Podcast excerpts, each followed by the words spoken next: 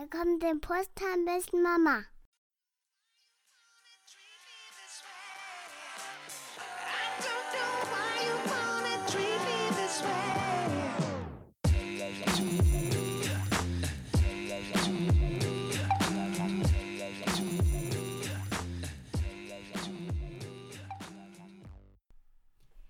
Ja, hallo Leute. Schön, dass ihr wieder eingeschaltet habt. Heute lese ich den allerersten Beitrag vom 360 Grad Stella Blog vor. Ihr könnt ihn besuchen unter 360 Grad Stella.blogspot.com. Zurück ins Jahr 2011. Es war der 1.1.2011. Eiskalte Luft wehte mir durch die Haare. Es schneite draußen und ich sah all die Lichter, Raketen und Böller knallen. Viele Menschen standen beieinander und beobachteten das Spektakel. Ich war zu dieser Zeit gerade 17,5 Jahre alt, mitten im Fachabitur und war eigentlich noch ein Kind. Nicht nur eigentlich, ich war es wirklich. Ich war weder volljährig noch selbstständig. Ich verschlief oft die Schule, kam zu vielen Terminen zu spät, und auch wenn ich pünktlich zu Hause sein sollte, kam ich trotzdem zu spät. Auf mich sollte man sich besser nicht verlassen. Und ich nahm alles auf die leichte Schulter. Auch das Leben. Freunde, Partys und Unbeschwertheit prägten all die Jahre zuvor. Und deshalb sehe ich heute diesen Moment, an dem ich in den Himmel schaute, mit meinem Freund, meiner damals großen Liebe P im Arm, als eine Art Wendepunkt an. Wer hätte damals gedacht, dass dieses Mädchen mit auffallend pinken Haaren irgendwann einmal heiratet, zwei Kinder geboren haben wird und auf all das zurückblickt, was einmal war. Um dann letztendlich festzustellen, dass dieser Wendepunkt vermutlich sogar ihr Leben nicht nur verändert hat, sondern vielleicht die richtige Richtung gelenkt und sie so vor einem schlimmeren Schicksal bewahrt hat, welches ihr keiner gewünscht hätte. Wer hätte damals gedacht, dass dieses Mädchen mit auffallend pinken Haaren irgendwann einmal verheiratet sein wird zwei Kinder geboren haben wird und auf all das zurückblickt, was einmal war, um dann letztendlich festzustellen, dass dieser Wendepunkt vermutlich sogar ihr Leben nicht nur verändert hat, sondern vielleicht sogar in die richtige Richtung gelenkt hat und sie so vor einem schlimmeren Schicksal bewahrt hat, welches ihr keiner gewünscht hätte. Ja, ich denke, jeder hat sein Schicksal. Und Stella ist ein sehr, sehr großer Teil meines Schicksals. Ohne sie wäre ich vermutlich ein anderer Mensch, und deshalb bin ich dankbar dafür, wie es gekommen ist. Auch wenn ich nicht immer dieser Meinung war, ist das nun der einzige Gedanke, der mir gut tut und mir an schweren Tagen das Licht zeigt. Ich erwähne immer wieder gerne diesen Text, den ich damals zugeschickt bekommen habe, als es mir sehr, sehr schlecht ging und ich in Depression verfallen bin. Die Spezialmutter von Erma Bombeck.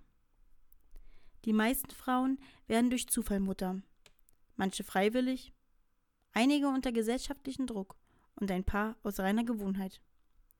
Dieses Jahr werden 100.000 Frauen Mutter von Kindern mit einer Behinderung.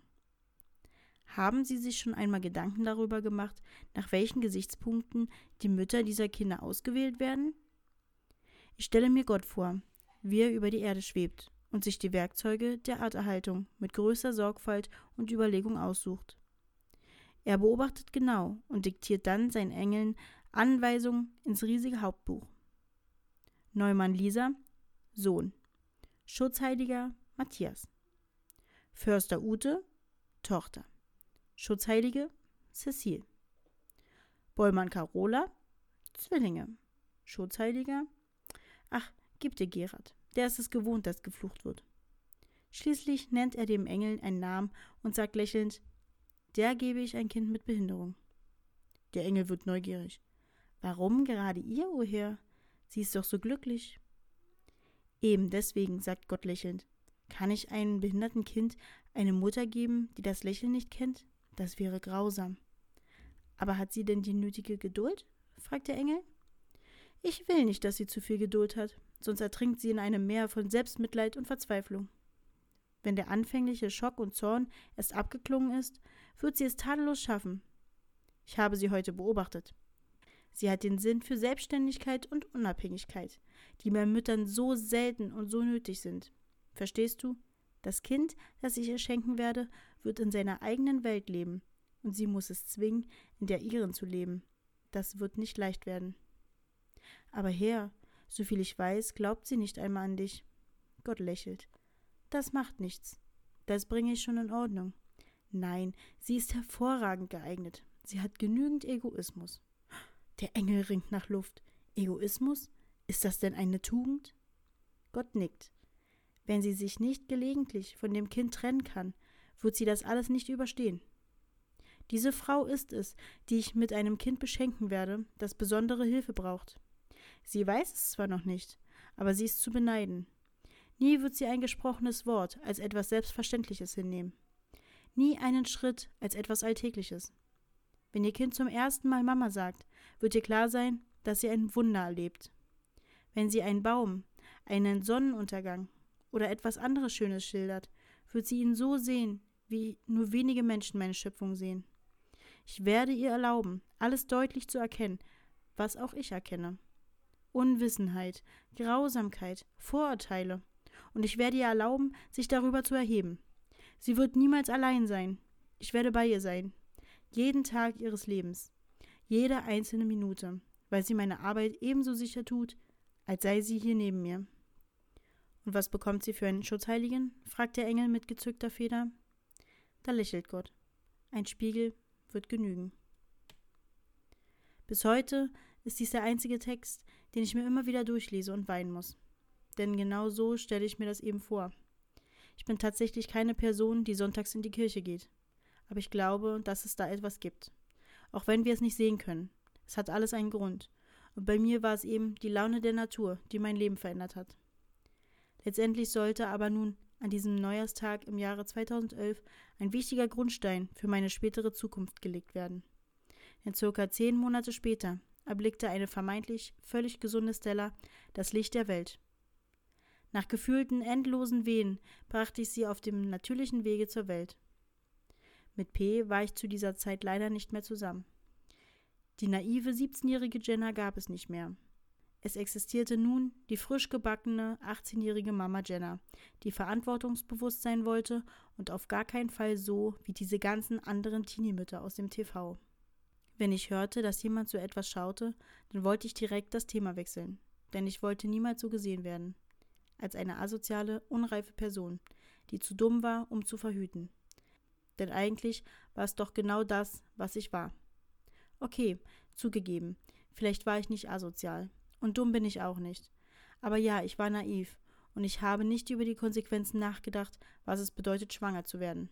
Dass man dann mit seinem eigenen Körper einen Fötus erschafft und man dann letztendlich nicht nur ein Baby gebärt, sondern auch sofort eine Verantwortung für dieses Kind hat, sobald es aus einem herausplumpst.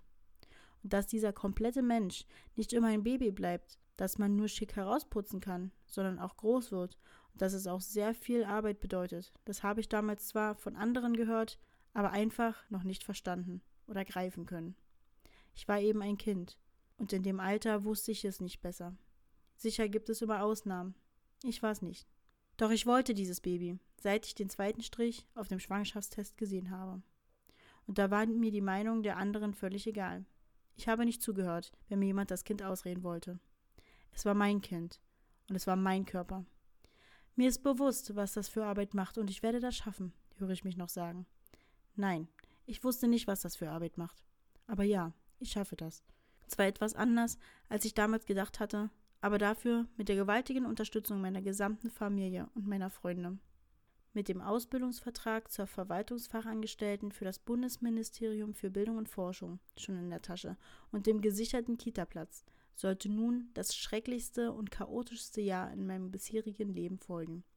Denn es kam alles anders als geplant. Fortsetzung folgt.